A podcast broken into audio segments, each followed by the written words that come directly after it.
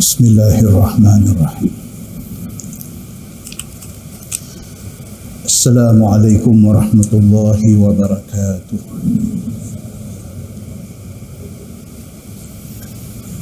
الحمد لله.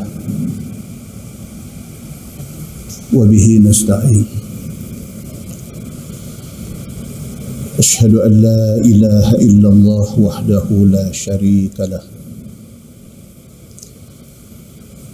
وأشهد أن محمدا عبده ورسوله.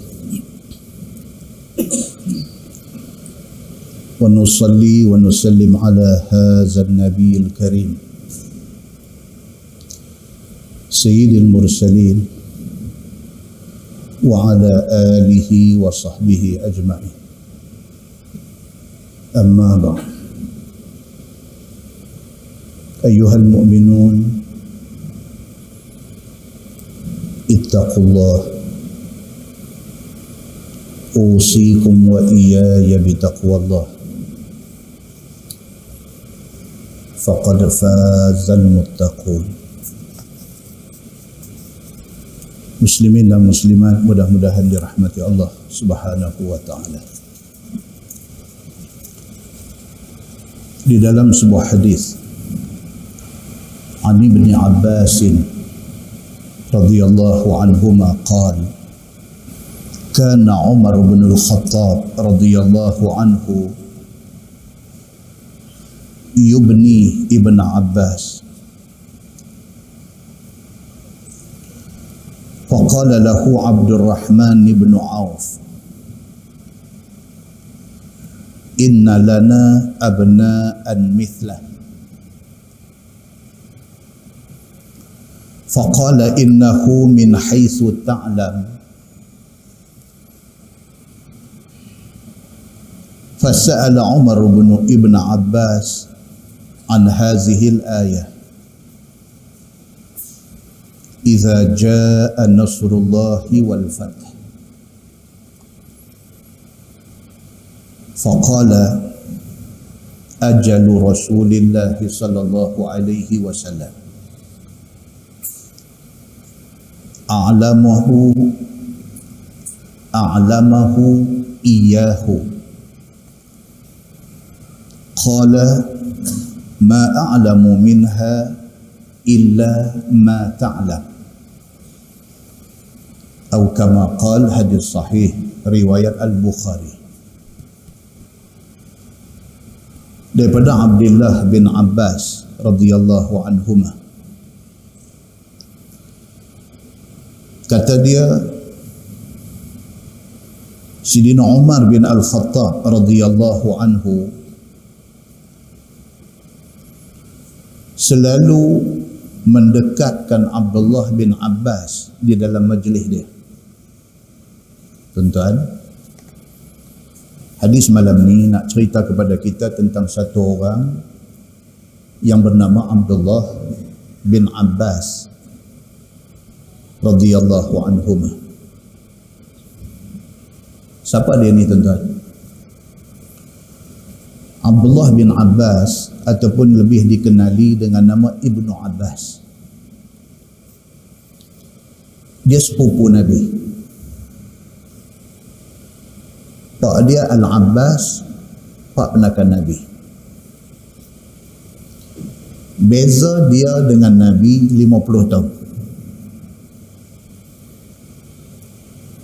Hari Nabi wafat umur dia baru 13 Nabi wafat umur 63 masa tu Ibnu Abbas umur 13 different umur mereka 50 tahun. Dia satu orang hebat.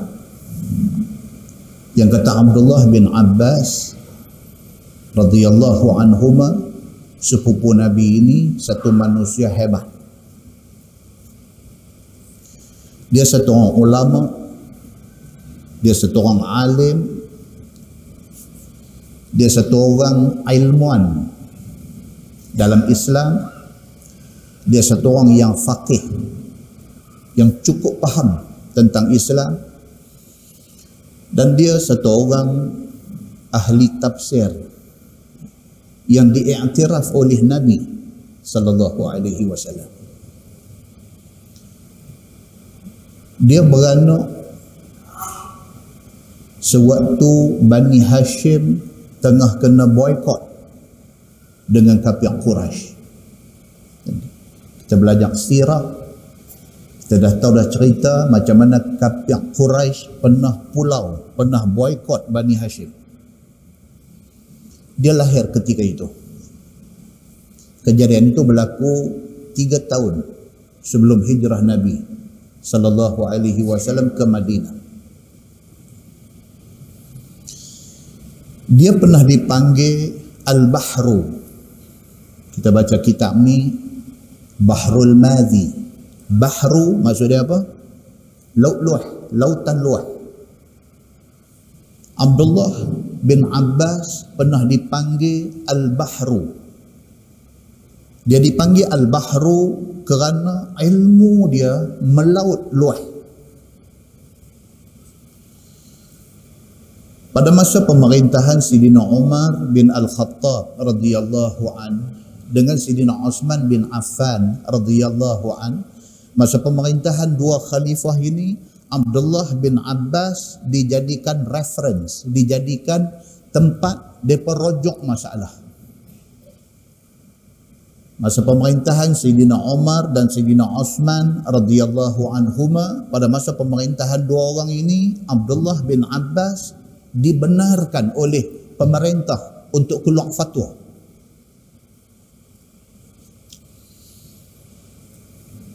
Hebat dia ni dalam kitab Majma' Az-Zawaid. Satu riwayat daripada At-Tabari dengan isnad yang hasan.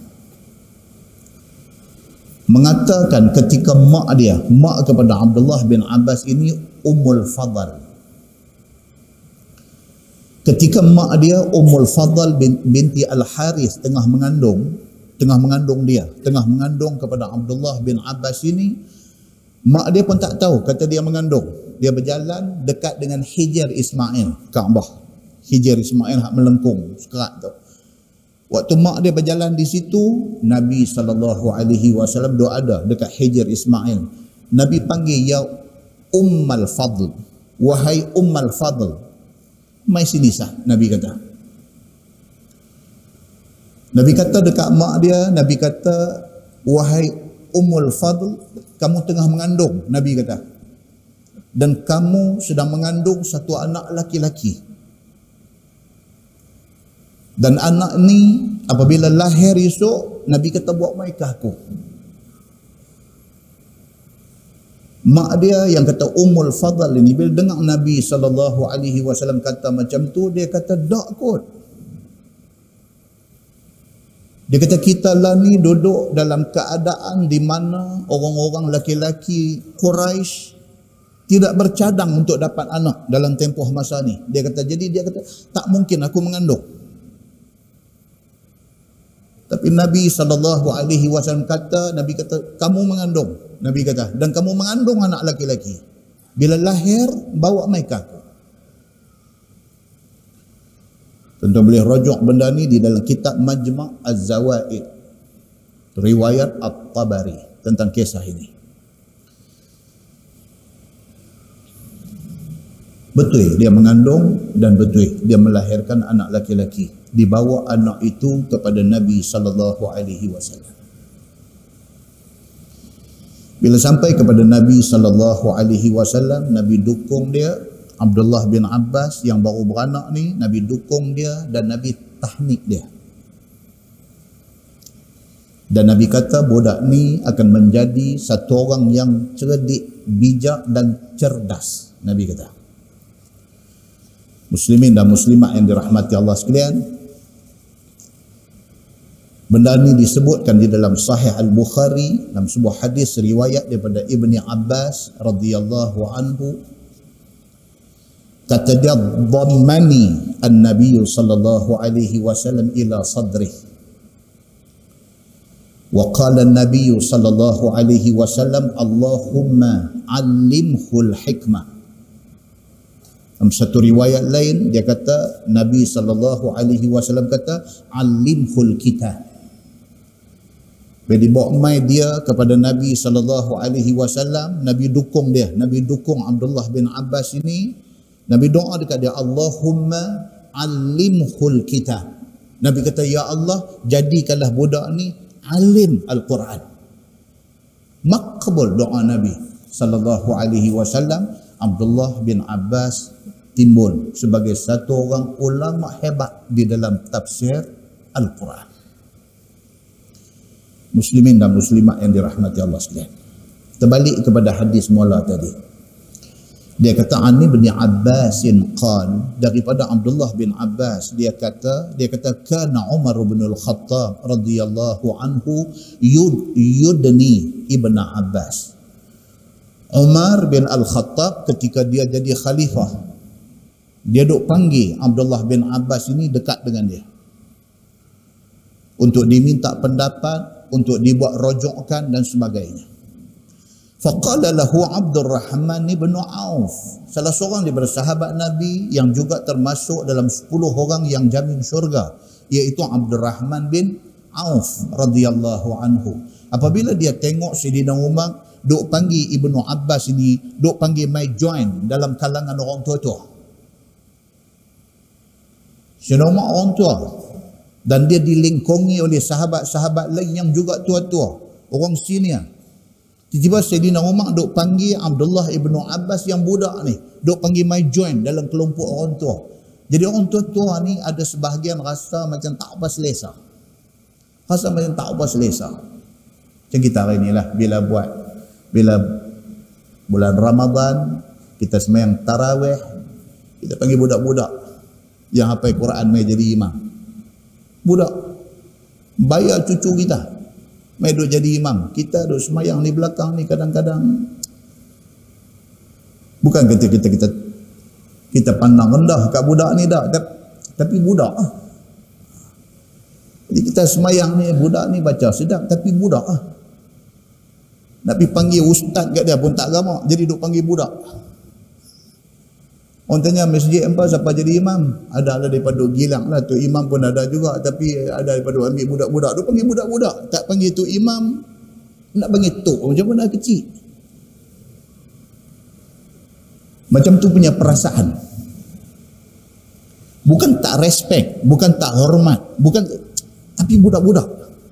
Abdul Rahman bin Auf. Apabila Syedina Umar bin Al-Khattab radhiyallahu anhu. Duk panggil Abdullah bin Abbas. Duk mai masuk dalam kalangan hak senior-senior. Dia dalam kalangan orang tua-tua ni Abdul Rahman bin Auf ini dia ada sikit rasa galat maka dia voice out benda ni. Dia suarakan benda ni. Faqala lahu Abdul Rahman bin Auf. Maka kata Abdul Rahman bin Auf dia kata inna lana abna'an mithlah Abdurrahman bin Auf kata kepada Sayyidina Umar dia kata ya amiral mu'minin. Dia kata anak aku pun bayar dia ni. Anak aku pun bayar dia ni. Dia hang duk panggil dia main masuk. Tak selesa. Faqala kata Sayyidina Umar bin Al-Khattab radhiyallahu anhu dia kata innahu min haitsu ta'lam. Kata Sayyidina Umar bin Al-Khattab dia kata dia ni yang hendak nampak budak yang hendak nampak dia ni bayar anak hang ni innahu min haitsu ta'lam. Dia ni macam mana yang hampa semua sedia maklum. Hampa semua tahu dia berilmu. Jangan duk tengok umur dia. Jangan duk tengok kecil dia. Jangan duk, dia ni satu orang yang berilmu. Dan benda ni semua orang tahu. Sila Umar, tanyalah siapa pun yang ada dalam masyarakat kita ni, orang kenal Abdullah bin Abbas ini. Daripada cerita tadi, daripada cerita mak dia mengandung dia, mak dia pun tak tahu lagi. Nabi tahu dah. Nabi kata, Ya Ummal Fadl, hang tengah mengandung. Yang hang kandung tu anak jantan. Esok beranak, buat mai kat aku. Nabi kata. Bila buat mai, Nabi tahnik dia. Nabi belah mulut dia. Nabi doakan dia. Nabi minta supaya dia dijadikan Allah ulama yang alim di dalam Alkitab di dalam Al-Quran dan ternyata makbul doa Nabi dia jadi ulama tafsir yang hebat Cerita ni Sayyidina Umar kata bukan aku tahu. Hampa pun tahu. Kata Sayyidina Umar, innahu min haithu ta'lam. Dia ni, alim dia, berilmunya dia ni, hampa pun tahu.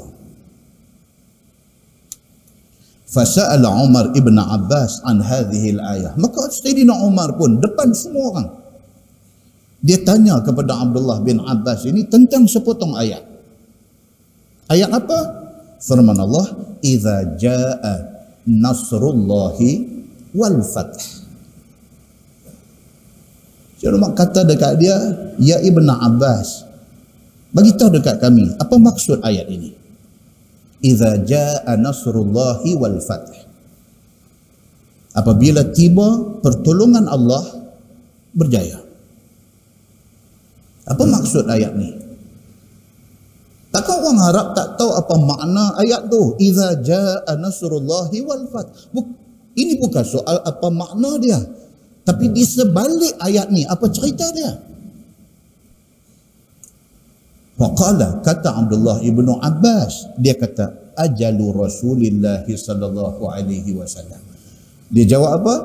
Dia kata ayat iza jaa nasrullahi wal fath. Bila turun ayat itu, bermakna ajal Nabi sudah dekat. Hak kita duk tahu tu selapih, dia pi berapa lapih.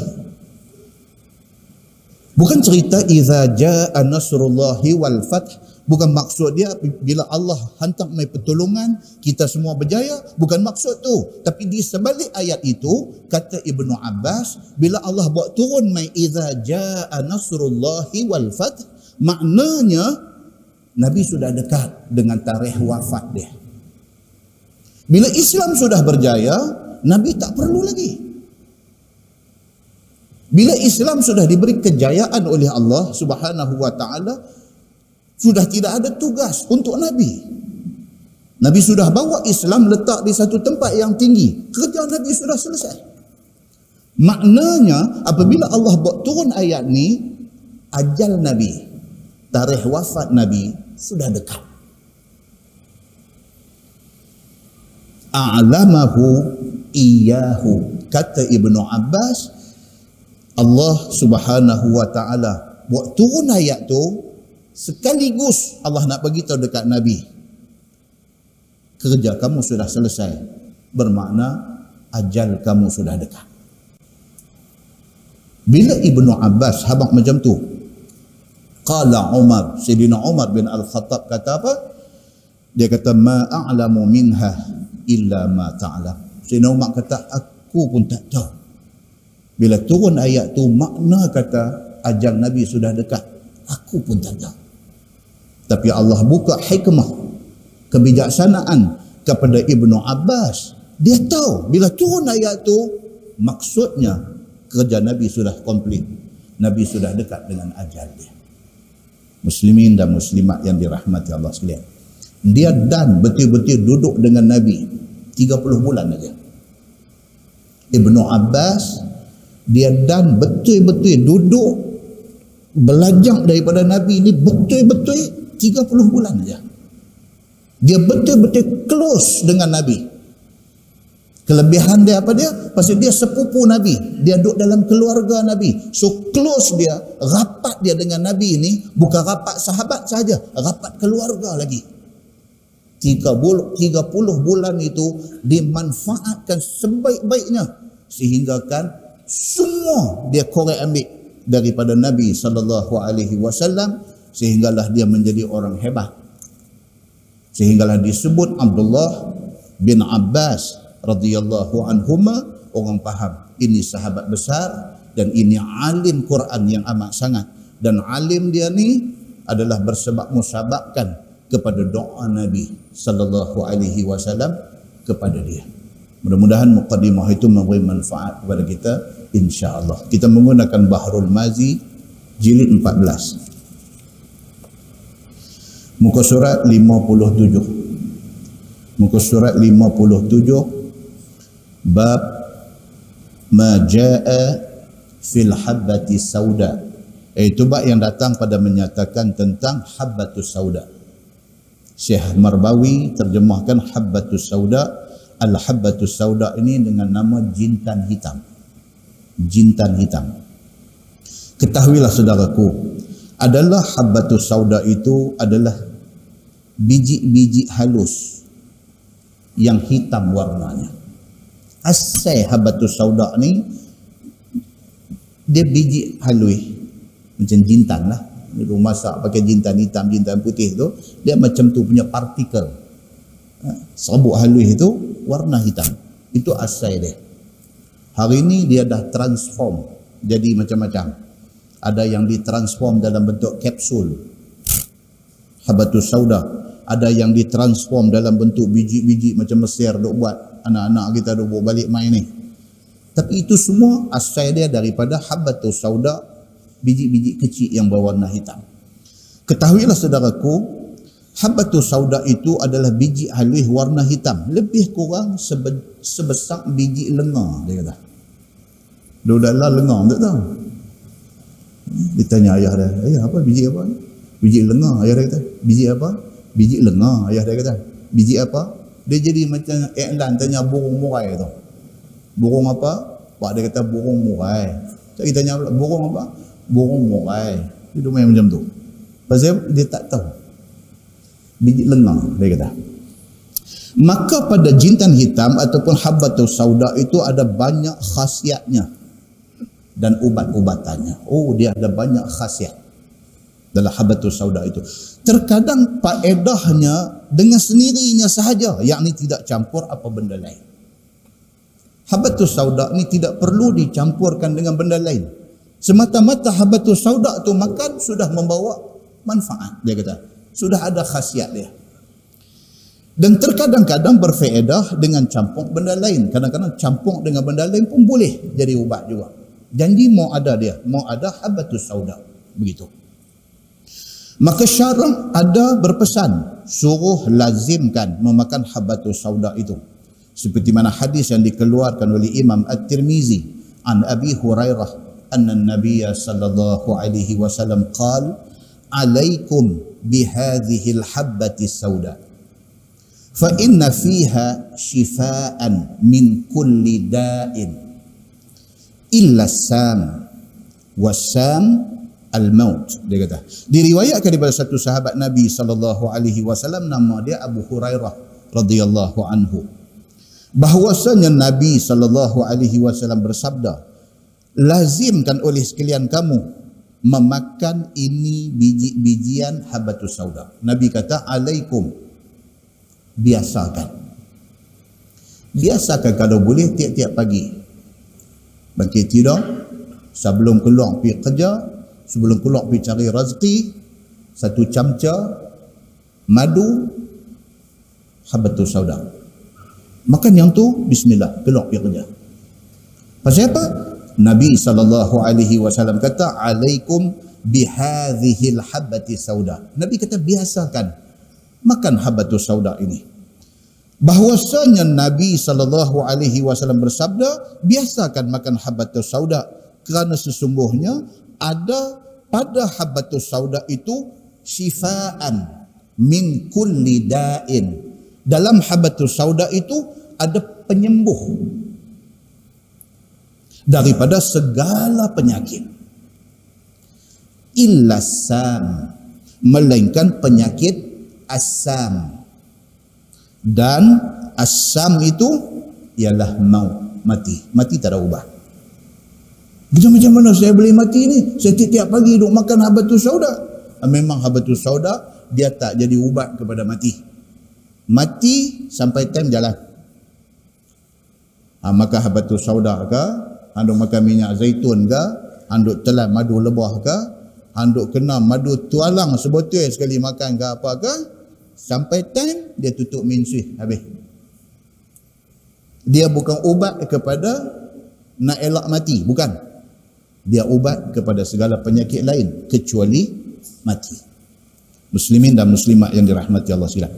Kata At-Tirmizi dan pada bab ini ada riwayat daripada Buraidah dan daripada Ibni Umar dan daripada Aisyah dan katanya lagi ini hadis hasan lagi sahih. Hadis kuat.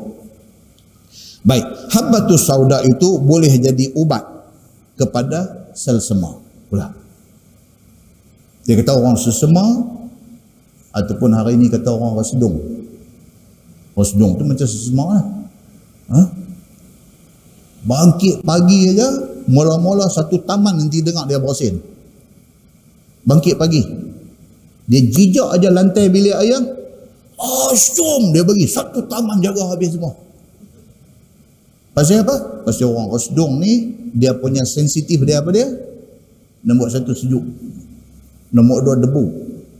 Nombor tiga wudang hak orang duk syok makan ni dia tak boleh makan. Ni osdong. Dia bersin ni sampai hidung macam nak tercabut pi. Dia bersin ni sampai biji mata jadi merah menyala merenyam. Ini penyakit. Okay? Penyakit kampung panggil resdung. Dalam bahasa orang yang mengaji tinggi sikit dia kata sinus. Penyakit sinus. Dia kata apa? Habbatus sauda boleh dijadikan ubat kepada penyakit itu. Dia kata. Kata Imam Nawawi rahimahullahu taala dalam syarah Muslim. Ambillah habatus sauda itu rendang ataupun goreng atas dapur. Dia suruh goreng habatus sauda. Dia suruh rendang. Kemudian punjut di dalam satu perca kain. Punjut atau punjut? Apa? Adabi apa? Sup punjut. Punjut tu. Apa? Punjut ambil satu benda ikat dengan kain tu bagi jadi bulat tu tu dia panggil punjut dia kata ambil habatus sauda goreng. Tak payah boh apa minyak apa minyak seri murni ke apa tak payah. Rendang dia saja. Habatus sauda bubuh dalam belanga mantah-mantah. Lalu tu tak pakai minyak apa goreng dia bagi panas bila dia dah panas dah ambil perca kain balut habatus sauda tu bagi jadi punjut bagi jadi satu bungkus tu dan dicium selalu akan dia. Ambil lagu duk cium. Itu untuk ubat apa? Orang kuat bersin. Selsema, sinus ataupun wasdum. Saya nak jual ubat pula nampak ha? Begitu. InsyaAllah hilang penyakit itu selamanya. Dia kata. Okey. Kan? Baik. Dan boleh juga dia kata punjut punjutkan habatus sauda itu yang tiada bergoreng. Kalau tak mau goreng pun tak apa. Ambil habatus sauda itu bungkus dalam kain saja. Dia kata. Kemudian digantung ke leher orang yang kena penyakit itu. Ambil apa nama habatus sauda itu ikat. Boh di tengkok gantung. Dia kata. Ini bukan tangkai. Yang ini ubat. Itu katanya apa piduk mengajar syirik pula dia ni. Bukan. Ini bukan tangkai. Ini bawa ubat. Sama macam orang duk beli apa tu? Hak boleh duk sumbat lalu bairung tu apa dia panggil? Oh, duk tarik macam tu. Tengok dia ni ke duk kena dadah ke apa ke duk tarik. Kawan sesama. Dia kalau tak buat lagu tu hidung dia blok dia nak menyawa tak boleh. Ha, samalah. Daripada beli benda tu di farmasi ambil habatus sauda bungkus cum sama dan ini bukan bukan tangkai masalah dia kata habatus sauda itu boleh jadi ubat kepada sakit gigi. Sakit gigi pun boleh. Kata Khazwini, ini nama orang. Kata Khazwini di dalam Ajaibul Makhluqat. Ini kitab Ajaibul Makhluqat yang tulis ni dia ni nama Khazwini. Dia kata masak habatus sauda itu dengan air panas di atas api yang direbus. Ambil habatus sauda, buah dalam satu bekas buah ayam rebus dia kata. Kemudian ambil ayamnya kumuk-kumuk nescaya hilang sakit gigi. Habatul sauda buah dalam ayam rebus. Ayam tu sekali lagi kumuk. Kumuk kumuk kumuk loh kumuk kumuk kumuk loh sakit gigi hilang insyaallah dia kata lagu tu istimewa pula jika direbus dengan kayu sonobar Dia kata nak karan lagi, ambil kayu sonobar, campur sekali rebus. Kayu sonobar ni kayu apa tuan-tuan? Kayu pokok pine. Pokok pine. Pokok pine ni pokok apa? Tak tahu. Pokok pine lah. Tuan masuk internet, Google tengok pokok pine, tengok image. Dia keluar gambar apa? Yang tu lah pokok pine. Kayu tu ambil, campur dengan habatus sauda, dia kata, lepas tu buat apa? Boleh buat ubat sakit gigi, rebuih dan kumuk-kumuk dia. Macam itulah dia kata habatus sauda ini juga boleh mematikan kutu-kutu anjing dan sebagainya dalam rumah. Dia rebuihkan dia kemudian dipercikkan dalam rumah rata-rata dan sebagainya macam-macam kegunaan habatus sauda ini. Baik. Tuan tengok bawah tu bab fi syurbi abwabil ibil. Ha, ini tajuk baru dia nak cerita tentang minum ayak kencing unta.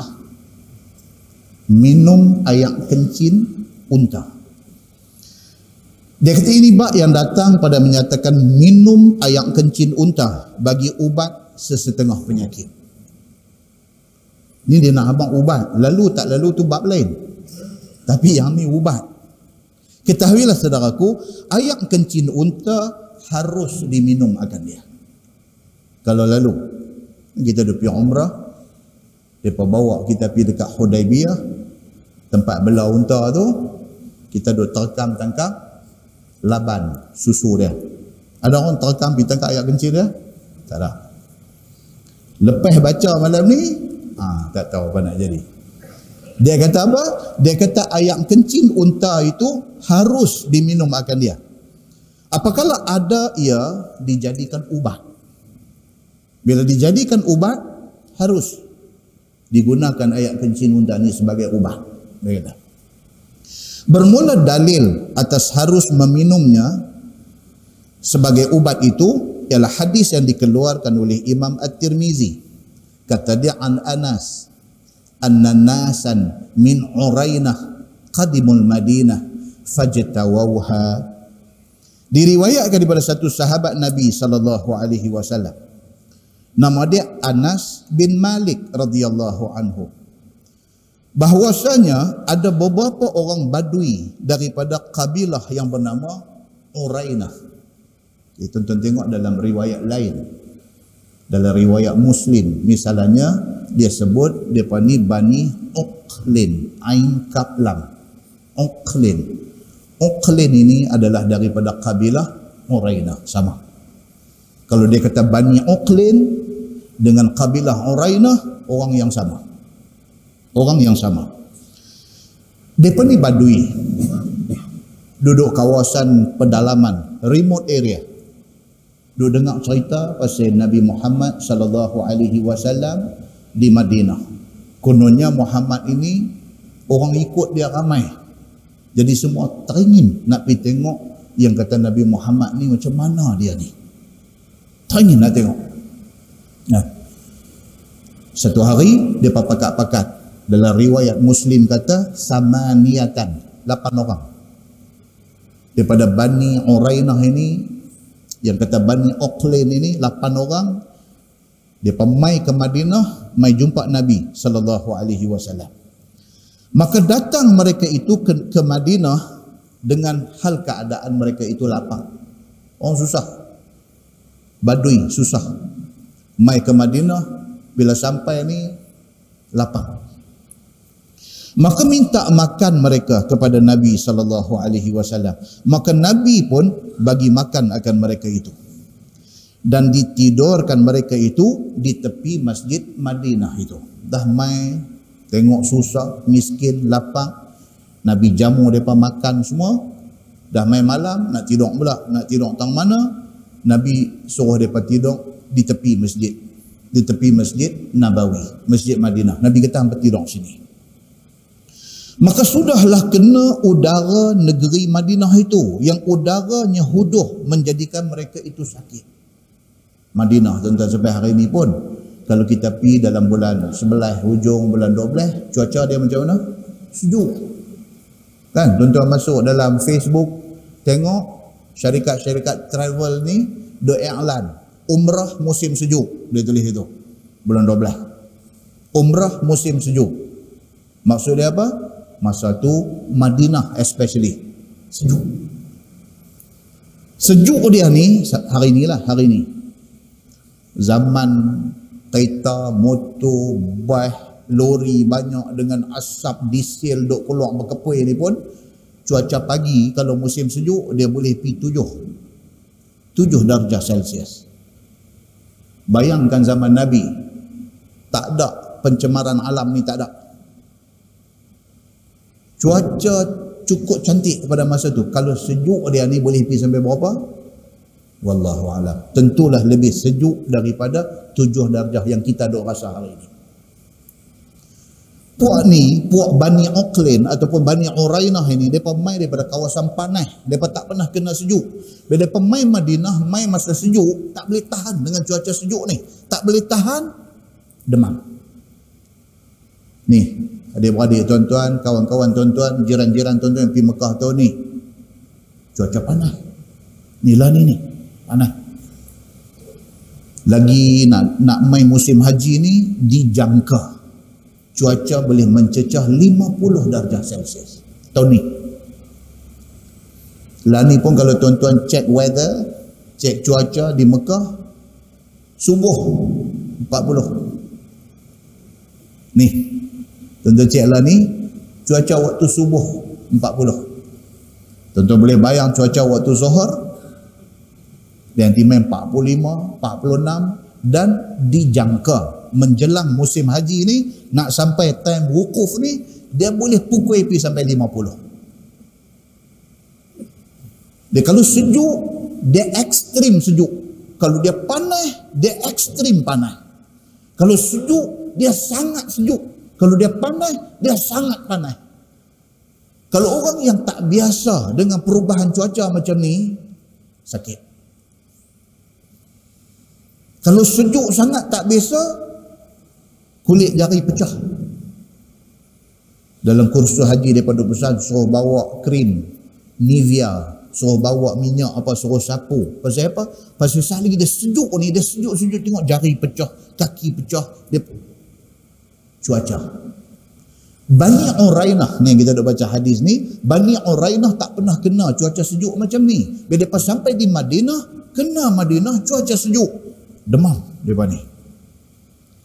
Maka mereka pun mengadu akan sakit mereka itu kepada Nabi sallallahu alaihi wasallam. Bila dah sakit, pergi cari Nabi sallallahu alaihi wasallam mengadu ya Rasulullah kami sakit bila dilihat oleh Nabi sallallahu alaihi wasallam hal keadaan mereka yang demikian itu berikhtiarlah Nabi sallallahu alaihi wasallam nak memberi segar dan memberi sehat kepada mereka itu dari pamai doa abang ya Rasulullah kami sakit ni demam kata hadis tu fa ba'athahum Rasulullah sallallahu alaihi wasallam fi iblis sadaqah wa qala ishrabu min albaniha wa abwaliha maka diutuskan mereka itu oleh Nabi sallallahu alaihi wasallam pada kawasan bela unta zakat. Bila orang nak bayar zakat, orang mai jumpa Nabi. Dia berkata, "Ya Rasulullah, ini zakat unta yang kami bela." Nabi ambil unta tu, Nabi hantar pergi di satu tempat, di sana ada orang jaga. Ada gembala duk jaga unta tu. Bila puak Bani Urainah yang demam ni mai mengadu dekat Nabi daripada demam, Nabi suruh mereka pi ke kandang unta tu. Nabi kata hampa pi dekat kandang unta zakat ni, hampa minum susu unta tu dan minum air kencing dia. Nabi suruh macam tu. Dan dia kata unta-unta itu dipelihara jauh daripada Madinah. Macam hari ini pun Hudaibiyah, kawasan outskirt orang putih panggil kawasan pinggir Madinah dia tak belah dalam pekan Madinah ni dia pergi keluar sikit kalau kata Kuala Lumpur dia pergi belah di Rawang di Sungai Buloh atau dia panggil outskirt Kuala Lumpur di sana amban ti jumpa ada kandang orang duk belah unta zakat pergi jumpa kawah duk belah tu habang kat dia kata Nabi hantar amban suruh main sini habang kata Nabi suruh minta susu unta dan juga ayak kencing unta apa minta dan minum Nabi kata Dan sabda Nabi sallallahu alaihi wasallam kepada mereka itu, apabila kamu sampai di sana, maka duduklah di sana sehingga sehat. Nabi kata macam tu. Minum oleh sekalian kamu akan susu akan susu unta itu dan minum akan air kencingnya. Nabi suruh begitu. Supaya sembuh penyakit sekalian kamu itu kata At-Tirmizi dan pada bab ini ada riwayat daripada Ibni Abbas dan katanya lagi ini hadis hasan lagi sahih. Tuan-tuan, hadis ni sebenarnya adalah hadis yang kontroversi. Dia kata. Hadis ni adalah hadis yang kontroversi. Kerana kalau tuan-tuan tengok di dalam riwayat Muslim, hadis sahih, riwayat Muslim, dia ada sambung cerita tu. Dalam riwayat Muslim kata, Nabi suruh mereka pergi habak dekat kawan yang belah unta tu, Nabi hantar kami mai, Nabi suruh minta susu dengan air kencing unta untuk kami minum untuk nak jadi ubat kami sakit. Dalam riwayat Muslim dia sambung. Dia kata fasahhu. Lepas depa minum, Allah bagi depa sihat dan dah. Dia minum-minum susu unta tu, dia minum-minum air kencing unta tu, Allah kembalikan sihat kepada mereka ni. Lapan orang ni. Sihat. Faqatalur ra'i. Dalam hadis Muslim kata apa? Bila sihat, otak mereka dah mula fikir lain. Wih, dia kata sempoi ke unta ni? Dengan minum susu dengan air kencing dia ni sakit punya teruk tadi ni dandan sihat ni. Otak dah jalan kot tu dah. Nampak sempoi juga unta ni. Faqatalur ra'i. Dia pembunuh pengembala unta itu. Ha. Tuan tengok yang kata manusia. Manusia ni pasal apa? Tapi jadi macam ni. Pasal apa manusia ni jadi macam ni? Bila dia susah, dia ingat Tuhan. Bila Tuhan bagi dia senang, dia lupa. Pasal apa manusia jadi macam ni? Sakit, pergi cari Nabi. Nabi Habak kata pergi sana minum susu dengan air kencing unta insya-Allah hampa sihat. Dia pergi minum Allah izinkan dia sihat. Otak dan dan jalan kot lain dia bunuh penggembala unta itu. Ra'i maksudnya penternak unta tu. Dia bunuh dia. Waqtaradu al-ibil. Dia samun semua unta-unta ada-ada tu. Nak balik kampung mereka fabalagha dhalika Rasulullah sallallahu alaihi wasallam apa yang depa buat ni sampai khabar kepada Nabi sallallahu alaihi wasallam orang lari mai habaq dekat Nabi dia kata ya Rasulullah ingat tak lapan orang Bani Urainah Bani Uqlin yang mai jumpa baru ni depa mai jumpa Nabi masuk Islam di depan Nabi Lepas itu Nabi bagi makan, bagi minum, bagi apa kat mereka. Nabi suruh mereka tidur di pinggir Masjid Nabawi. Tiba-tiba mereka sakit. Nabi suruh mereka pergi kat tempat belah unta. Suruh minum susu dengan air kencing unta. Allah bagi mereka sehat balik. Dia kata, Ya Rasulullah, Tuhan tahu dah apa jadi kat mereka ni? Nabi kata, apa jadi? Mereka sudah bunuh penggembala unta kita. Mereka samun semua unta-unta hak ada yang dia ni duk belah. Pergi report benda ni kepada Nabi sallallahu alaihi wasallam. Fa ba'atha fi atharihim. Nabi segera kumpul satu pasukan orang, Nabi kata, "Pi jejak depa ni sampai dapat. Aku nak depa ni semua." Nabi tegas tuan-tuan. Benda yang melibatkan jenayah dan sebagainya Nabi tak akan lepas. Nabi terus form satu pasukan, Nabi kata hampa, lah ni juga. Pi jejak depa ni ke mana depa pi? Aku mau depa semua dibawa mai ke depan aku. Fa udriku kata di dalam hadis riwayat muslim dia kata fa udriku maka dijumpai dan didapati depa ni semua. Pasukan nabi pi pi pi dapat. Nak nak, nak lari. Nak dengan muntah meneru nak nak balik ni. Ni perangai kasim baba bila dah dapat dah cara nak buka pintu gua Nia insing mata kadip guru buka masuk masuk tengok 40 penyamun punya harta ada ada dalam tu dia bukan kutip mai perak segala apa saja sampai tayar spare tak ada bunga pun dia ambil dia nak buah telori dia nak balik tuan tengok ada gambar tu tak ada balik saya tengok P. Ramli buat cerita Ali Baba ni, dia ni memang nampak dah. Ramai yang tidak ada macam ni menjelang akhir zaman ni. Nampak? Dia main tamak. Dia main haloba. Dia main tak boleh kontrol diri. Dia main jadi hilang segala pedoman hidup. Dia nak cekau. Hak ada dah ni tak habis makan, lagi nak cekau lagi. Ini benda jadi kepada Bani Urainah ini. Allah dah bagi kesembuhan daripada sakit. Dia dah teringat nak bunuh kawan yang gebala unta. Tidak cukup dengan itu. Dia samun semua unta ni. Apabila mereka ni dapat ditangkap, dibawa mai ke depan Nabi sallallahu alaihi wasallam faji'a bihim maka dibawa mai depa ni ke depan Nabi fa amara bihim maka Nabi sallallahu alaihi wasallam memerintahkan supaya diambil tindakan ke atas depa ni apa tindakan dia fa quti'at aidihim wa arjuluhum Nabi kata yang pertama ini kes bukan curi ini kes samun dia tak sama tuan-tuan Curi dalam Islam dia kata apa? As-sariqu was-sariqatu faqta'u aydiyahuma. Pencuri laki-laki perempuan kalau sabit kesalahan cukup bukti saksi semua ada potong tangan. Tapi dalam kes samun bukan ayat tu. Dia pakai ayat lain ayat 33 surah Al-Maidah. Itu peruntukan untuk kes samun. Samun ni maksud dia apa? Depan-depan ambil itu samun. Curi maksud dia apa?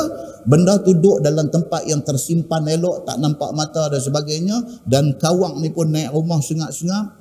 Di waktu buka-buka punggah-punggah jumpa, ambil orang lari. Itu curi. Samun depan-depan pergi ambil. Untuk kih samun Allah kata innama jazaa'ul ladzina yuharibuna Allah wa rasulah Allah kata orang Samun ni adalah orang yang mengisytiharkan perang kepada Allah dan Rasul. Samun ini jenayah lebih berat daripada mencuri. Saat mencuri, dia tidak mencederakan orang. Dia naik sengak-sengak, pergi ambil barang, dia lari. Tapi Samun, duduk depan-depan, dia pergi dia rabut ambil. Maka orang yang buat jenayah secara terang-terang macam ni, depa ni allazina yuharibuna Allah wa rasulah. Depa ni adalah orang yang mengisytiharkan perang dengan Allah dan Rasul. Wa yas'auna fil ardi fasada. Quran kata dan orang ini adalah orang yang menyebar luaskan kerosakan di atas muka bumi.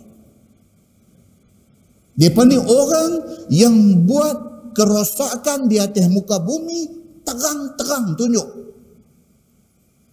Orang kata tanglang. Dia tanglang. Dia terang-terang tunjuk. Jahat dia ni. Ayyuqattalu. Quran kata apa? Kalau semasa dia samun itu dia bunuh orang, maka dia dibunuh. Samun ni dia boleh jadi macam-macam. Kadang-kadang dia apa? Dia bawa parang tuan-tuan. Dia nak samun kita. Kita ada buat tak mau bagi. Dia parang kita. Putih tangan sebelah. Tak mati. Tapi ada yang dia samun. Kita duk lawan dia. Dia radak perut enam kali. Mati. Bagi kes samun yang menyebabkan kematian kepada orang yang kena samun. Maka dia dibunuh. Quran kata. Au yusallabu. Ataupun lepas dibunuh disalib dia di satu palang kayu. Nak buat contoh kepada orang, ini penyamun.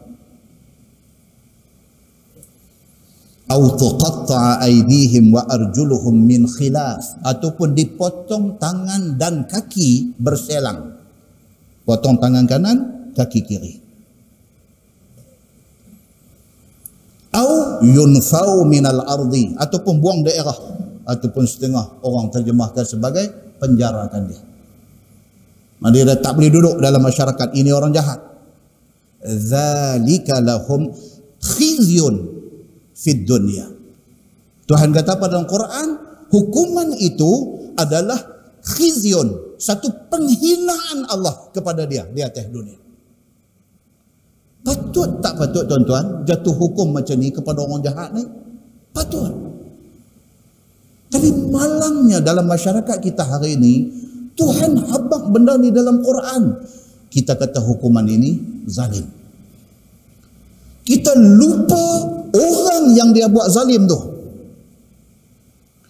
Dia pergi samun kawan tu, dia pergi bunuh kawan tu, dia pergi tetak kawan tu, kawan yang mati, sudahlah harta kena samun, dia tinggal anak bini, bini jadi janda, anak jadi yatim piatu, hidup jadi susah dengan tiba-tiba, kita lupa kepada orang yang dia buat. Kita duk kesian ke dia, hak jahat ni.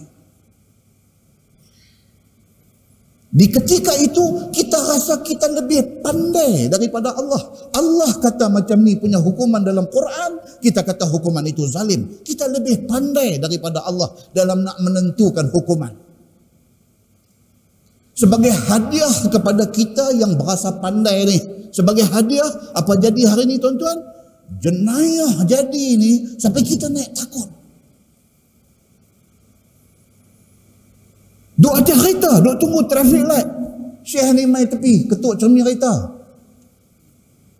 Kita ingat pun dia nak tanya jalan nak pergi rumah siapa, kita pun buka. Kan dia bagi pistol atas kepala. Bukan satu kes, bukan dua kes. Hak duk jadi dalam Malaysia. Di United States, di Amerika, tak usah sembang lah jenayah ni. Every second. Setiap satu second ada orang kena bunuh. Itu negeri orang putih. Ini negeri kita, negeri orang Islam. Dia duk main macam ni lah ni. Nak main curi lembu. Ni raya haji nak dekat ni jaga baik-baik. Siapa belah lembu pun jaga baik-baik lah. Ya Allah Akbar. Dia nak main curi lembu. Dia duk halau lembu. Lembu duk bunyi. Ni tuan-tuan lembu. Turun. Turun pergi tengok kena tetap. Mati dia anak tangga. Hang nak curi lembu curi bila yang hampir tetap orang tua ni. Apa cerita? Tiba-tiba nak pergi ambil tindakan dekat penyamun yang bunuh tuan punya lembu ni. Bangkit orang ramai. Pekat pertahan penyamun ni.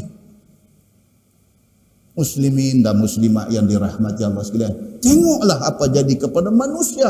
Apabila manusia rasa dia lebih pandai daripada Allah subhanahu wa ta'ala. Tuan-tuan, kalau sekiranya hak kita baca ni hadis, tuan-tuan boleh buat pandai tanya. Habis kuliah lagi, tuan-tuan tahu ustaz minta mohon nak hak ustaz abang tadi tu. Hadis tu sahih tak? Boleh lagi tanya, ada soalan boleh tanya lagi pasal hadis. Hadis ni ada sahih, ada hasan, ada daif, ada mungkar, ada maudhu', ada macam-macam. Boleh tak tuan-tuan nak tanya, Ustaz ni tadi ayat apa Ustaz baca ni? Ayat 33 surah Al-Ma'idah. Ayat tu sahih tak? Muslimin dan muslimat yang dirahmati Allah sekalian. Bila Allah dah kata begitu hukum dia, maka begitulah hukum dia. Tak mau siapa tunjuk lebih pandai daripada Allah Subhanahu wa taala. Muslimin dan muslimat yang dirahmati Allah sekalian, apabila kih Bani Uqlin ataupun Bani Urainah tadi ini dia pergi tangkap dan dibawa mai kepada Nabi sallallahu alaihi wasallam, Nabi jatuh hukum. Nabi kata apa? Potong tangan dan kaki berselang. Kalau tangan kanan, kaki kiri. Nabi kata. Dan yang paling kontroversi hadis ni, yang saya kata tadi hadis ni kontroversial. Yang paling kontroversi ni apa dia? Hadis ni kata apa? Wasumira a'yunuhum. Dan dicongkeh biji mata mereka. Ha. Nabi memerintahkan supaya lapan orang Bani Oklin ataupun Bani Orainah ini dikorek menjadi mata. Macam Piramli dalam ibu mertua aku. Yang tu pasal apa? pasal bini dia tahu mata teriak sampai buta berobat-berobat bagi elok celik-celik biji mata nampak bini dia. Tengok-tengok bini dah jadi bini orang lain Mula lah dia duk tengok garpu dengan cenca di, di dinding tu, dia duk nampak, dia korek biji mata dia. Mungkin, tuan-tuan, mungkin Piram dia ada baca hadis ini. Mungkin. Idea seramai. Nabi SAW perintahkan supaya Bani Urainah ni yang tadi mai masuk Islam depan Nabi, lepas tu Nabi bagi makan, Nabi bagi tempat tidur apa semua, bila sakit Nabi suruh pergi minum susu dengan ayam kencing unta, kemudian sehat, bila dah sehat tiba-tiba lupa diri, pergi bunuh penggembala unta, Pi samun unta-unta ni semua lari, biar dapat tangkap, Nabi jatuhkan hukum kepada mereka ni apa dia? Dipotong tangan dan kaki dan dikorek biji mata. Tuan-tuan, kalau tuan-tuan buka di dalam website tentang hadis ni, punya banyak website yang anti-Islam menggunakan hadis ni untuk hantam Nabi sallallahu alaihi wasallam. Dia kata apa? Dia kata Muhammad was too barbaric. Barbaric ni maksudnya apa tuan-tuan? Barbaric. Apa nak kata? Itu kita bahasa orang putih ni kemah. Kalau kita terjemah dia jadi cayak dalam website yang anti-Islam ni dia berkata apa? Muhammad ni dia ni was too barbaric. Sangat zalim, kejam dan tidak bertamadun. Begitu. Oh dia bunyi macam ocun ni pum. Kan? Dia berkata Nabi Muhammad ini barbaric, satu orang yang zalim, kejam dan tidak bertamadun dan Muhammad ini unfair. Dia berkata, unfair ni apa tuan-tuan? Bukan funfair. Unfair ni maksudnya telah berlaku tidak adil kepada Bani Urainah ini. Dia tulis macam tu. Lepas tu you just imagine, cuba hang bayangkan, mereka ni badui. Mereka mai jumpa Nabi, mereka masuk Islam. Takkan dengan sikit kesalahan, mereka pergi tu. Dia ni baru masuk Islam. Dia kata, takkan dengan kerana sikit kesalahan, hampir jatuh hukum sampai korek biji mata. Dia pun pegang tang korek biji mata tu. Tuan-tuan, muslimin dan muslimat yang dirahmati Allah sekalian. Baik. Islamic scholars, orang-orang yang alim dalam agama Islam jawab benda ni. Salahkah apa yang dibuat oleh Nabi? Tidak salah. Pasal apa tak salah? Pasal Nabi buat bukan dengan pikiran dia. Tapi Nabi buat berdasarkan kepada perintah Allah di dalam Al-Quran. Dipotong tangan kanan kaki kiri. Ayat 33 surah Al-Ma'idah yang kita baca tadi.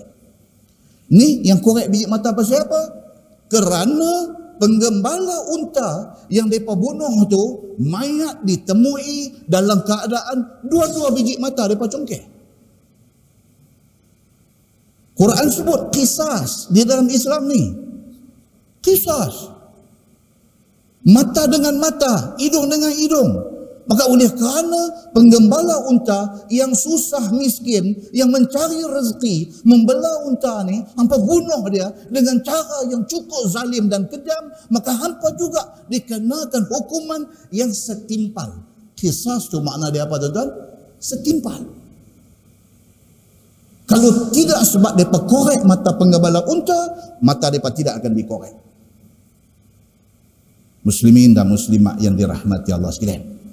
Walau bagaimanapun hadis tentang Bani Urainah ini kemudiannya telah dijadikan satu modai oleh golongan yang anti-Islam untuk nak hantam Nabi sallallahu alaihi wasallam muslimin dan muslimat yang dirahmati Allah sekalian. Hadis tu sama dia kata apa? Summa nubidhu fi syamsi hatta matu.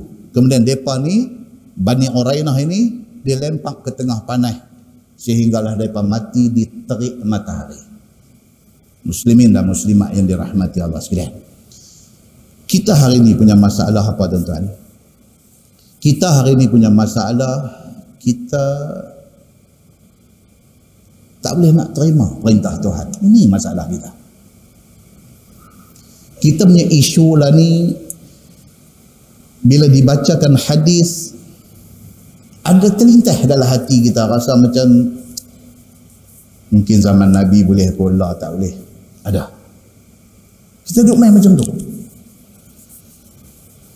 Tapi bila diberitahu kepada kita ini ayat Quran, ayat Quran yang suruh hukum potong tangan dengan kaki berselang ni ayat Quran. Bila habaq ayat Quran pun hati duk rasa berat lagi. Hidup bahasa kalau buat ada nak boleh ni nak pakai ayat ni ni. Itu masalah kita. Maka kita highlight macam-macam benda. Hari ini tuan-tuan boleh tengok ya Allahu Akbar. Bila bercakap pasal hukum Islam, ramailah. Orang agama. Maka dia bercakap apa?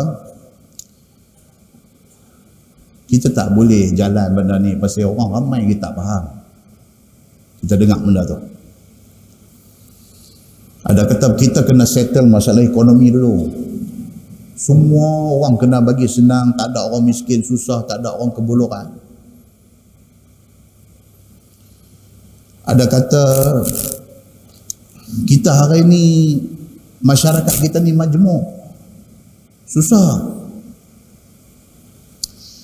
Ada yang kata eh, kalau kita buat juga saat lagi backfire backfire nanti apa kita buat juga tengok benda ni pergi jadi macam mana ke backfire makan diri kita balik akhirnya Islam dilihat sebagai satu agama yang tak elok dan sebagainya macam-macam kita dengar okay? macam-macam kita dengar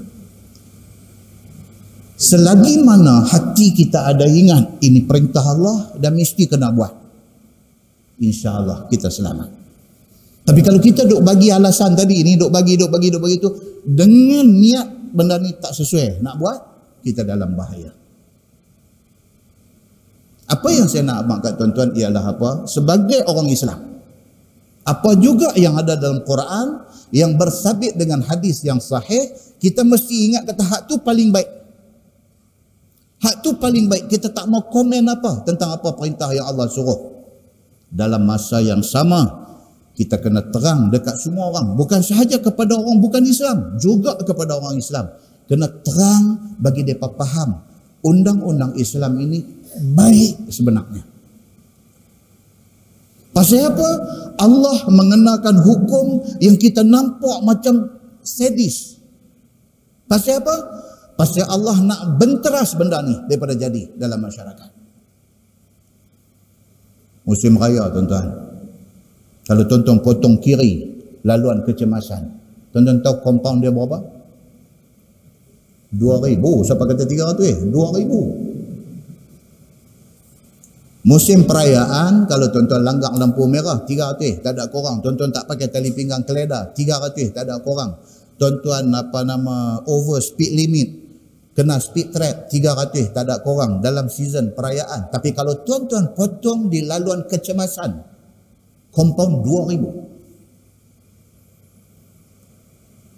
boleh tak tuan-tuan kata apa sampai 2000 aku gaji pun 1200 ya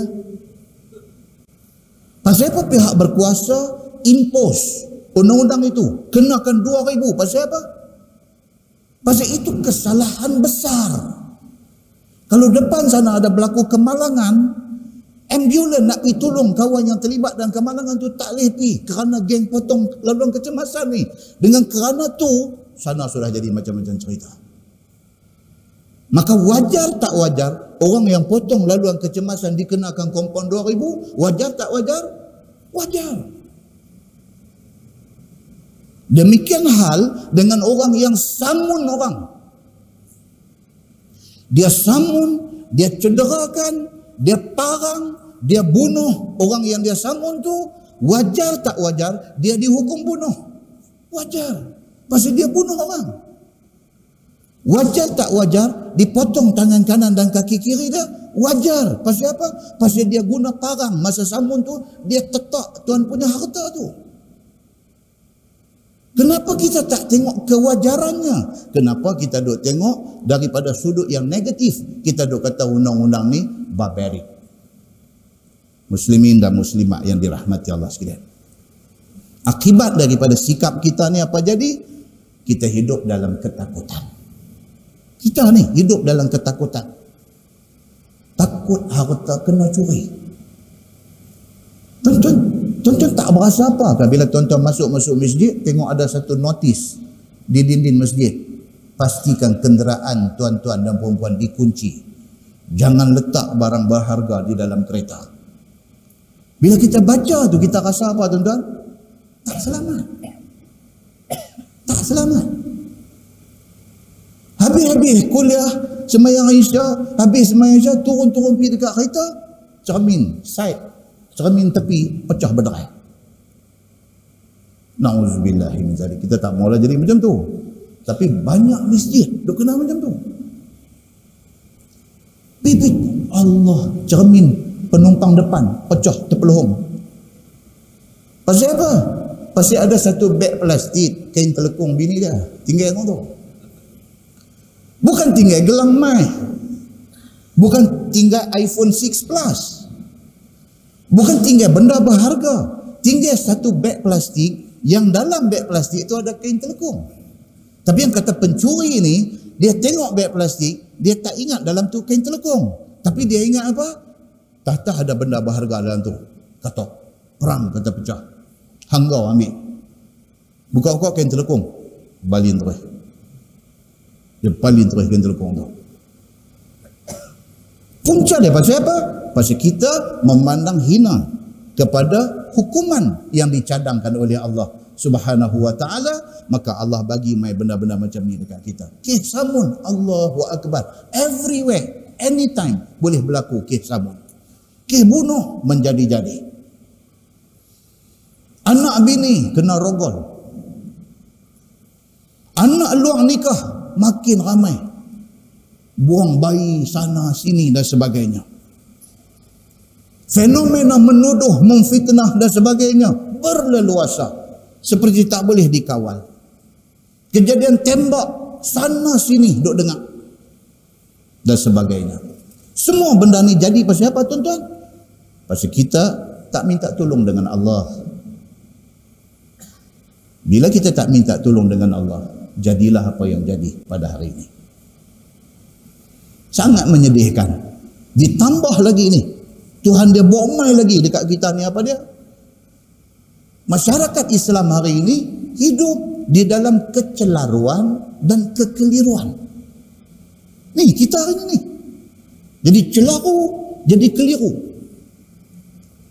Yang kekeliruan itu membawa kepada kita sama kita pecah belah. Pecah belah. Pecah belah politik satu. Pecah belah mazhab satu. Pecah belah aliran pemikiran satu. Ni hadu ada depan kita lah ni. Bercakaran sama sendiri. Sama-sama ustaz sama-sama ilmuwan agama. Berbalah dan saling mengumpul followers masing-masing dia ni bawa satu aliran fikiran, dia cari followers dia. Dia ni pun form satu pasukan, cari followers dia. Antara ustaz ni dengan ustaz ni pun duk lawan hantar mak aku, followers sama followers. Duk berperang dalam Facebook. Allahu Akbar. Apa punya malapetaka ni nak main dekat kita hari ni. Yang menjadi korbannya siapa tuan-tuan? Tuan-tuan yang menjadi korban. Yang menjadi korban tuan-tuan. Main masjid pun jadi keliru. Hak tak main ni haru biru lah. Hak duk main masjid ni jadi keliru. Hubungan antara kita orang Islam dengan orang dengan orang bukan Islam jadi tak cantik ni kita hadap peringkat umur 60 70 lah ni ni Cuba bayangkan kita 50 tahun dulu. Kita boleh duduk sekampung dengan China, dengan India. Kita tak ada buruk sangka kat dia. Dia tak ada buruk sangka kat kita. Kita ada hormat dekat dia. Dia ada hormat dekat kita. Tapi hari ini sudah tidak ada. Bukan semua. Tapi duk jadilah. Dia duk jadi. Dia makin duk meribak benda ni. Prejudis. Buruk sangka. Dan berbagai-bagai lagi golongan yang nak mengambil kesempatan atas agama yang nak exploit agama menjadi-jadi buat niaga pun nak sangkut dengan agama juga. Saya jual ayam goreng yang ayam ni dengan Quran 30 juzuk. Apa hal ayam goreng dengan Quran 30 juzuk? Apa hal? Hal dia hal niaga. Hal niaga kalau bersaing secara terbuka tak boleh ke? Tak tanpa melibatkan Quran 30 juzuk. Lah ni jual madu lebah. Tak apa lagi. Esok dia jual sarang lebah. Yang lebah ni pun dengar Quran juga.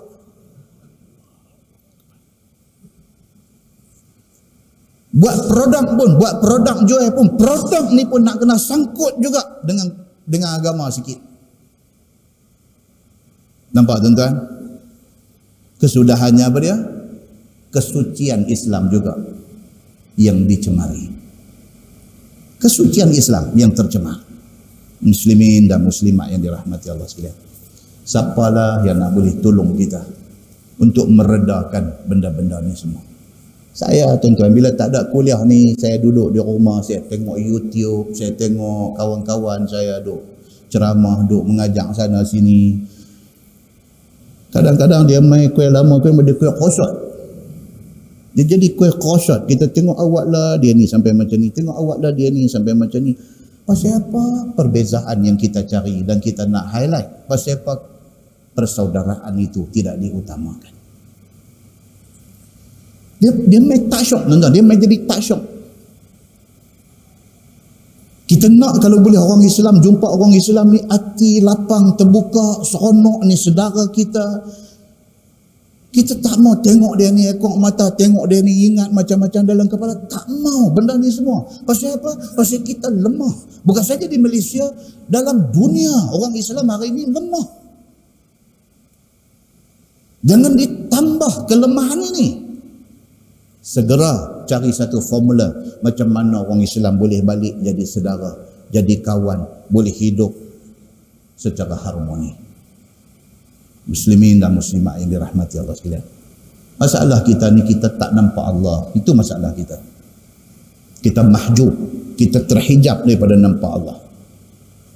Bila kita sakit, kita pergi klinik ambil ubat. Bila kita lega, kita tak nampak yang bagi lega tu Allah.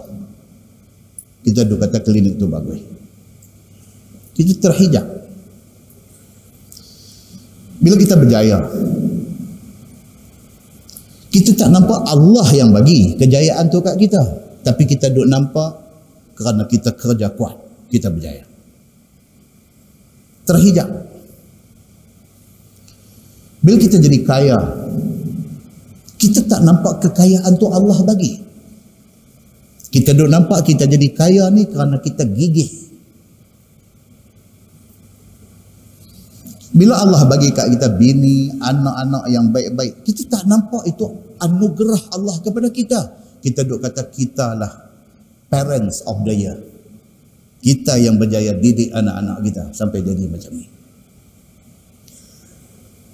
Bila kita kena himpit dengan masalah, kita cari orang minta tolong. Bila kita terlepas daripada masalah, kita duk sebut kawan tu lah tolong kita. Kita tak nampak sebenarnya Allah yang melepaskan kita daripada masalah tu. Dia tolong kita. Cukup dengan kita terima kasih kat dia. Terima kasih ke Allah lebih besar lagi. Pasal Allah sebenarnya yang lepas kita daripada masalah ni. Muslimin dan muslimat yang dirahmati Allah sekalian. Kita sambung tengok hadis apa Bani Urainah tadi tentang hukum ayak kencing ni. Bila Nabi sallallahu alaihi wasallam utuskan depa pi, depa minum susu dengan ayak kencing unta dan depa pun lega. Hadis yang kita baca tekat tu aja. Tapi dalam riwayat muslim sambungan tak saya baca tadi. Baik masalah dia kata ayam kencing unta tu betul-betul suci kah? Itu perbincangan.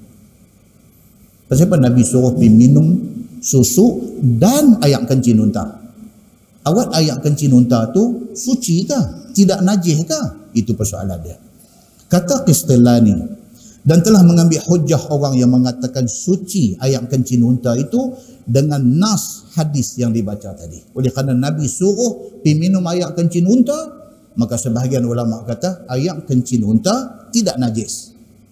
Begitu. Dengan nas hadis tadi dipegang oleh golongan ini dan Nabi sallallahu alaihi wasallam sendiri yang menyuruh mereka minum ayat kencing unta, maka dikiaskan atasnya suci ayak kencing segala menatang yang halal dimakan dagingnya. Ada sebahagian ulama. Dia kiah pula lagi. Oleh kerana ayak kencing unta tu tidak najis boleh diminum maknanya kawan-kawan unta. Siapa dia? Kawan-kawan unta? Lembu, kebau, kambing ni semua kawan-kawan dia. Kawan dalam erti kata apa? Binatang yang halal dimakan. Kalau ayak kencing unta boleh diminum, ayak kencing lembu, ayak kencing kambing, ayak kencing apa ayak kencing kebau, ayak kencing kebau balak, semua boleh minum. Pasal yang ni semua juga adalah binatang yang halal dimakan dagingnya, kata sebahagian ulama. Maka inilah kaul Imam Malik dan juga Imam Ahmad dan Muhammad bin Al-Hasan daripada Abi Hanifah.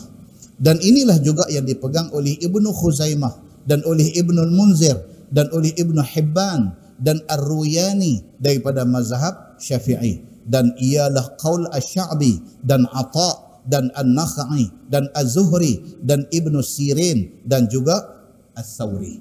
Ramai ulama yang pegang macam tu.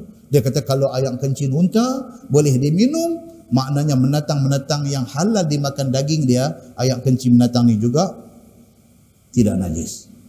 Depa ni pegang macam tu. Baik. Dan telah mengambil hujah oleh Ibnul Munzir dengan bahawasanya tidak diengkarkan oleh ahlul ilmi akan orang-orang yang jual tai kambing beladah dia masuk mai di sini.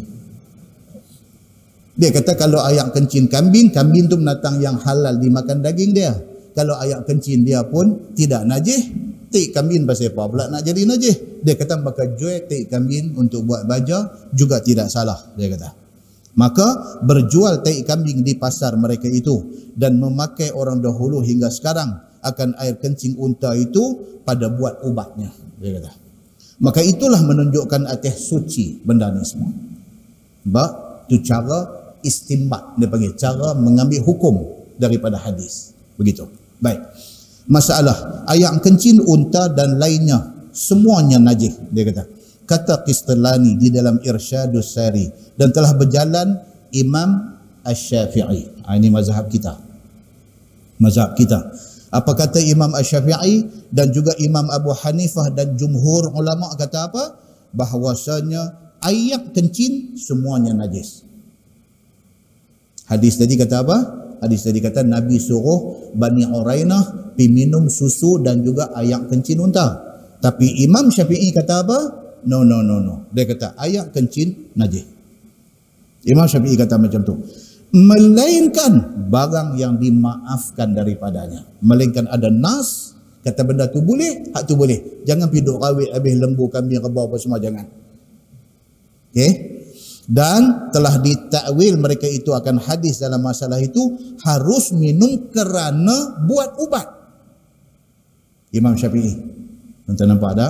Mazhab kita mazhab Syafi'i ini Imam Syafi'i ini dia sangat apa nak kata? Ha, sampai duduk kenyih itu dah tak boleh nak kata lagi. Dia sangat detail dan sangat menghalusi tentang hukum. Dia tak lepas sebarangan Yes, dia kata hadis. Dia pun baca hadis tu. Memang Nabi suruh Bani Urainah pergi minum susu dengan ayam kencing unta. Dia kata tetapi ayam kencing najis. Dia kata kecuali, ah ha, dia boleh tu. Kecuali satu ada nas, yang kedua kerana nak buat ubat. Saja-saja macam malam ni lagu nak kena ayam kencing unta tak boleh. Tak boleh. Malam ni lagu cari eh dia kata ada kedai Arab buat tang mana aku ni ha? tanya. Pergi sekali lagi order nasi mandi kambing satu sekali dengan kata ke Arab tu uh, bol bol bol bol bol apa pula dia ni uh, nak abang ni nak, nak abang balik hadis ni uh, albaniha wa abwaliha abwal abwal bol bol Arab tu dia terkejut ha? Baul. Baul. Jamal. Jamal. Tarik. Minta apa? Ayak kencing unta tarik punya. Macam teh tarik. Yang tarik yang tarik ayak kencing sekali. Ah jangan. Jangan. Saja-saja Imam Syafi'i kata apa? Najis. Kecuali kalau sekiranya dengan tujuan untuk nak buat ubat. Itu cerita lain. Dia kata maka tiada padanya dalil yang menunjukkan atas harus pada lain daripada waktu darurah. Waktu darurah ni waktu apa? Waktu sakit nak buat ubat. Itu darurah. keadaan darurat saja nak pergi kena ayat kencing muntah pi Madinah buat umrah ke buat haji ke depa bawa satu trip satu rombongan pi sampai ke uh, Hudaibiyah tempat depa belah unta lagu buat lagu tu kat Arab belah unta tu apa tunjuk eh? tarik. Tarik juga. Imam Syafi'i kata tidak harus benda tu. Hanya dibenarkan untuk tujuan perubatan. Dan bermula hadis dia kata Ummu Sulaim yang diriwayatkan di sisi Abu Daud kata dia inna Allah lam yaj'al shifaa ummati fi ma harrama 'alaiha. Bahwasanya Allah Subhanahu wa taala tidak menjadikan sembuh umat aku daripada apa-apa sakit dengan barang yang diharamkan ada satu hadis hadis riwayat Abu Daud dan ini hadis sahih Imam Syafi'i pegang hadis ni Allah tidak akan jadikan benda najis menjadi ubat yang menyembuhkan umat aku. Nabi sebut mana tu? Allah tidak akan menjadikan benda najis menjadi ubat kepada umat aku. Itu hadis dia. Bahwasanya Allah tidak menjadikan sembuh umat aku pada barang yang diharamkan ke atasnya. Bermula ini hadis ditanggungkan akan dia atas waktu ikhtiar. Kalau waktu biasa, najis tidak akan jadi ubat. Adapun pada waktu suntuk maka harus ya. Tu dia silap tu dia kata maka haram ya tu tuan-tuan perbetul maka harus ya. Kalau dalam waktu sakit tuan-tuan ada orang pernah telefon saya. Kedua pagi. Pun menangis. Ustaz kata ni bapak saya dekat ICU hospital. Bapak saya kencing manis kronik. Kronik. Masuk wad pun dah lama. Ini kritikal.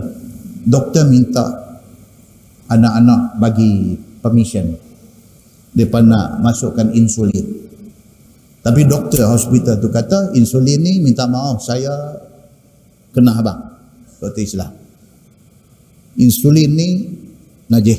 Dia kata. Kalau kata sains setuju, saya bubuh. Kalau tak setuju, terpulang. Dia kata, sorak doa dah. Anak telefon mai. Ustaz ni macam mana ni? Oh, menangis. Sambil cakap sambil menangis. Sambil cakap menangis. Ayah saya ni orang semayang Ustaz. Ayah saya ni hidup dia kira masjid lima waktu. Quran ni hari-hari dia baca. Allahu Akbar. Macam mana saya nak sign surat, nak bagi benda haram masuk badan dia. Ini dia beritahu apa? Dalam waktu darurah, dalam waktu suntuk, benda tu harus. Boleh. Pasal apa? Pasal tidak ada alternatif lain kepada ubat tu. Kalau ada alternatif lain, pilihan lain daripada ubat yang katanya haram itu, tak boleh pakai ubat yang haram tu. Kena pakai yang lain. Tapi kalau tidak ada pilihan melainkan itu sahaja, maka dalam keadaan yang macam tu harus ya, dia kata. Muslimin dan muslimat yang dirahmati Allah. Sama dengan kih apa ni, dua tiga hari ni kih apa? Vaksin. Kan? Vaksin. Sebab orang tak erti pun nak pergi buat cakap pandai ni masalah kita. Bagus TV yang ambil apa? Sahibus Samahah, Datuk Mufti, wilayah persekutuan. Datuk Doktor Zulkifli Al-Bakri. Ini orang bagus tuan Ini betul-betul bagus ni orang. Dia bachelor daripada Universiti Madinah. Dia buat masters daripada Universiti Jordan. Dia buat PhD di Malaysia. Beranak tahun 67. Mudah ni. Tahun 67 tapi dia buat style macam orang tua macam tu. Tapi dia trusted person. Satu orang yang boleh dipercayai. Daripada dulu dia bukan jenis kaki ni tak. Dia bagus, dia orang bagus daripada dulu. Dia orang bagus. Dia memang satu orang yang berdisiplin, yang berpegang pada disiplin. Tuan-tuan baca, saya anjurkan tuan-tuan baca.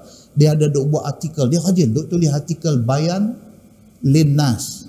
Dia duk buat daripada Jabatan Mufti wilayah persekutuan. Dia duk buat keluar artikel yang hal itu dia duk hantar dia ni kes apa? Kes Pokemon Go. Dia awal dia apa dia tak tunggu benda ni dah teruk baru nak bercakap dia proaktif. Orang panggil dalam bahasa lah ni. Dia proaktif. Sebelum kita pun tak tahu lagi Pokemon Go ni, dia dah keluar dah. Dia dah keluar satu penjelasan tentang game ni dan dia menganjurkan orang Islam supaya jangan main. Bukan fatwa kata haram, dah.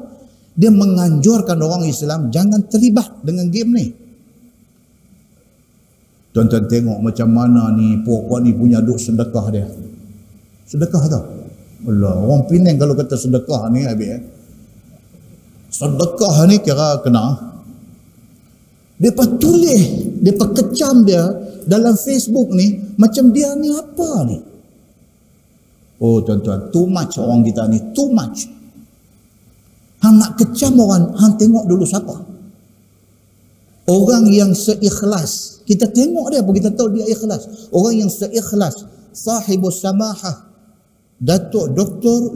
Zulkifli Al-Bakri ini, kalau hang pergi kecam dia, hang ni tak ada tak ada maruah punya orang. Dia tulis tuan-tuan, dia tiap patah perkataan yang dia nak tulis dalam tulisan dia, dia akan make sure perkataan itu tidak melukakan hati orang. Ni, dia orang macam ni. Dia very soft spoken. Soft spoken. Orang cakap lembut. Lepas dia keluar, orang pakai hantam dia. Lepas tu baru duk tahu sikit, tahu sikit, tahu sikit. Baru duk nampak. Rupanya game ini berbahaya. Bahaya macam mana tuan-tuan? bahaya pasti kita mendedahkan rahsia dalam negara kita. Tapi oleh kerana dia mufti, orang anggap kata mufti ni tak tahu apa. Melainkan yang dia tahu, buat tahlil, dia tahu baca isi malam jemaah, dia tahu baca doa selamat. Orang, setengah orang duk fikir, orang agama ni bodoh sampai macam tu. Setengah orang. Bila sebut kata orang agama, dia duk faham kata orang agama ni bodoh. Tahu-tahu tengok apa jadi tuan-tuan? Presiden Putin. Putin nama dia. Presiden Putin ni siapa tuan-tuan? Presiden Soviet Union. Dia keluarkan arahan Pokemon Go diharamkan dalam negara dia. Pasal apa? Pasal dia mempunyai bukti kata melalui game ini CIA Amerika duk mengutip maklumat sesebuah negara. Bila Putin kata baru orang weh. Baru weh. Mufti kita yang mulia ni kata kita hantam dia. Bila Putin kata baru weh. Apa punya orang kita ni? Kita bagi respect kepada orang yang sepatutnya itu lebih meletakkan diri kita di tempat yang mulia. Muslimin dan muslimat yang dirahmati Allah sekalian. Ha? Dia TV ambil untuk buat apa? Saya baru tengok dalam 2-3 hari ni keluar. Apa? Tentang vaksin ni. Saya apa dia? dia kata? Saya sokong vaksin kah? Saya pro vaksin ke apa kah? Dia pun berdiri pegang tu, dia sokong vaksin ni. Kita bukan ahli dalam bidang tu, kita jangan cakap pandai. Vaksin ni apa? Kita tanya orang yang pandai dalam bidang tu. Bagi dia terang kat kita, vaksin ni apa? Kalau benda ni bagus, bagus. Kalau benda ni tak bagus, tak bagus. Bila orang yang ahli dalam bidang tu bagi tahu, kita terima dan kita pakai. Muslimin dan muslimat yang dirahmati Allah sekalian. Lepas ni dia masuk bab fi man qatala nafsahu bisummin aw ghairi. Tajuk yang cukup menarik. Tajuk ni tak ada yang tak menarik. Semua menarik itu tak apa. Tentu kena main. Apa dia? Man qatala nafsah bisummin aw cerita orang bunuh diri telan racun. Apa hukum dia dan apa dia akan kena di hari akhirat esok. Kemudian dia mai lagi pecahan ni orang yang bunuh diri bihadid. Dia guna besi, pisau, parang dan sebagainya. Tikam diri, kerat pergelangan tangan, potong tengkok sendiri dan sebagainya guna hadid, guna besi apa hukum dia dan apa dia akan kena hukuman di hari akhirat esok dan juga orang yang bunuh diri pi rabat tempat tinggi kalau dulu dia rabat gunung dia terjun Hari ini dia rabat jambatan Pulau Pinang, dia dive turun. Hari ini dia naik menara Twin Tower Petronas, dia terjun turun dan sebagainya. Apa hukum orang yang bunuh diri macam ni dan apa yang dia akan kena di hari akhirat esok? Dan lanjutan daripada hukum itu kita akan tengok pengurusan jenazah orang-orang yang mati bunuh diri. Kita duk kerja mandi mayat. Orang mai jumpa kita tahu ustaz minta tolong eh, mati bunuh diri, tolong pi urus. Boleh tak boleh kita pi urus? Itu lanjutan hukum. Boleh tak boleh? Oh, bunuh diri, bunuh diri minta maaf, terus ustaz betul belah piala ustaz, tidur tiga hari tiga malam ustaz tak balik. Adakah boleh macam tu? Okey, tu mandi mayat. Tu imam pula.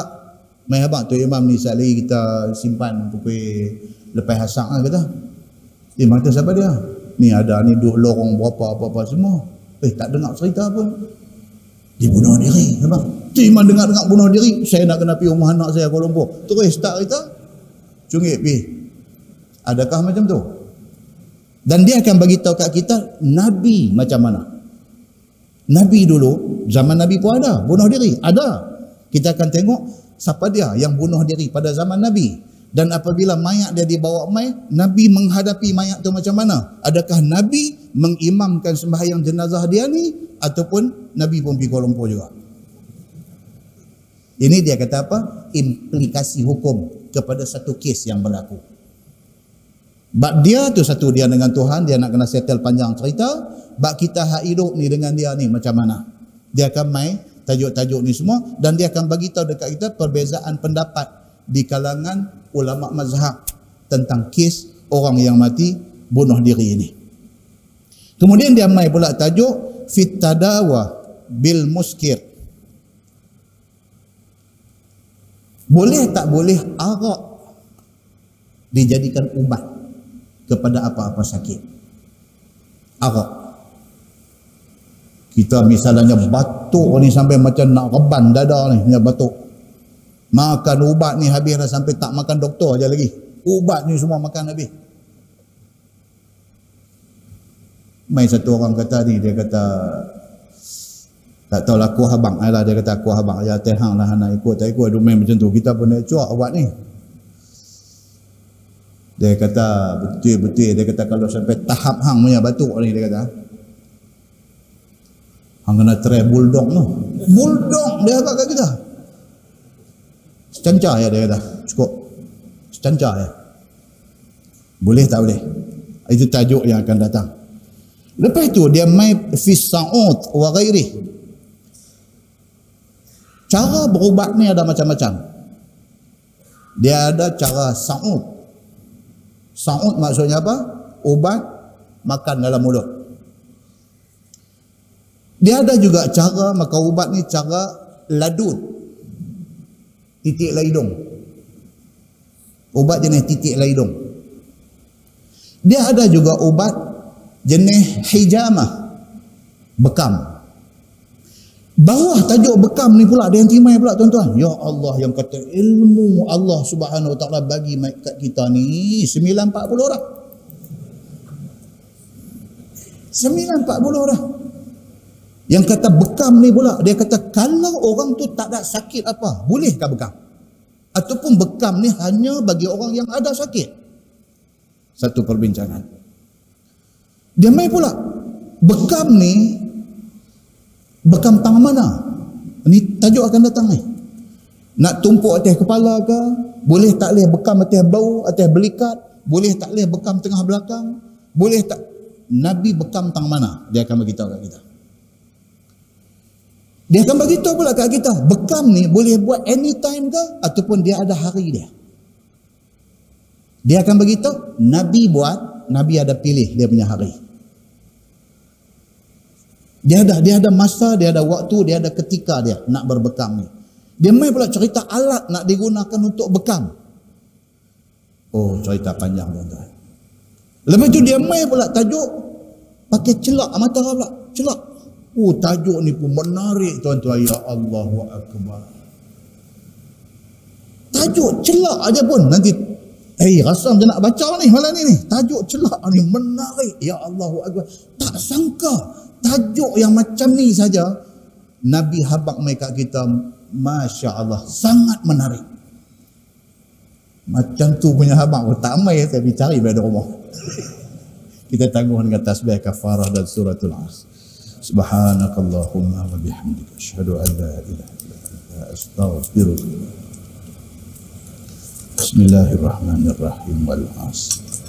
Insana lafi khusr solihat wa tawassaw bil haqq wa tawassaw bis sabr اللهم صل على محمد في الأولين والآخرين وسلم ورضي الله تبارك وتعالى عن ساداتنا أصحاب سيدنا رسول الله أجمعين. بسم الله الرحمن الرحيم. الحمد لله رب العالمين. حمدا يوافي نعمه ويكافئ مزيده. يا ربنا لك الحمد كما ينبغي لجلال وجهك الكريم وعظيم سلطانك. رضينا بالله ربا وبالإسلام دينا وبمحمد نبيا ورسولا اللهم افتح علينا فتوح العارفين وارزقنا فهم النبيين بجاه خاتم المرسلين. اللهم فقهنا في الدين وعلمنا التأويل واهدنا صراطك المستقيم. اللهم أرنا الحق حقا وارزقنا اتباعه وأرنا الباطل باطلا وارزقنا اجتنابه. اللهم اجعل جمعنا جمعا مرحوما وتفرقنا من بعده تفرقا معصوما. وصلى الله على محمد وعلى آله وصحبه وسلم. والحمد لله رب العالمين. السلام عليكم.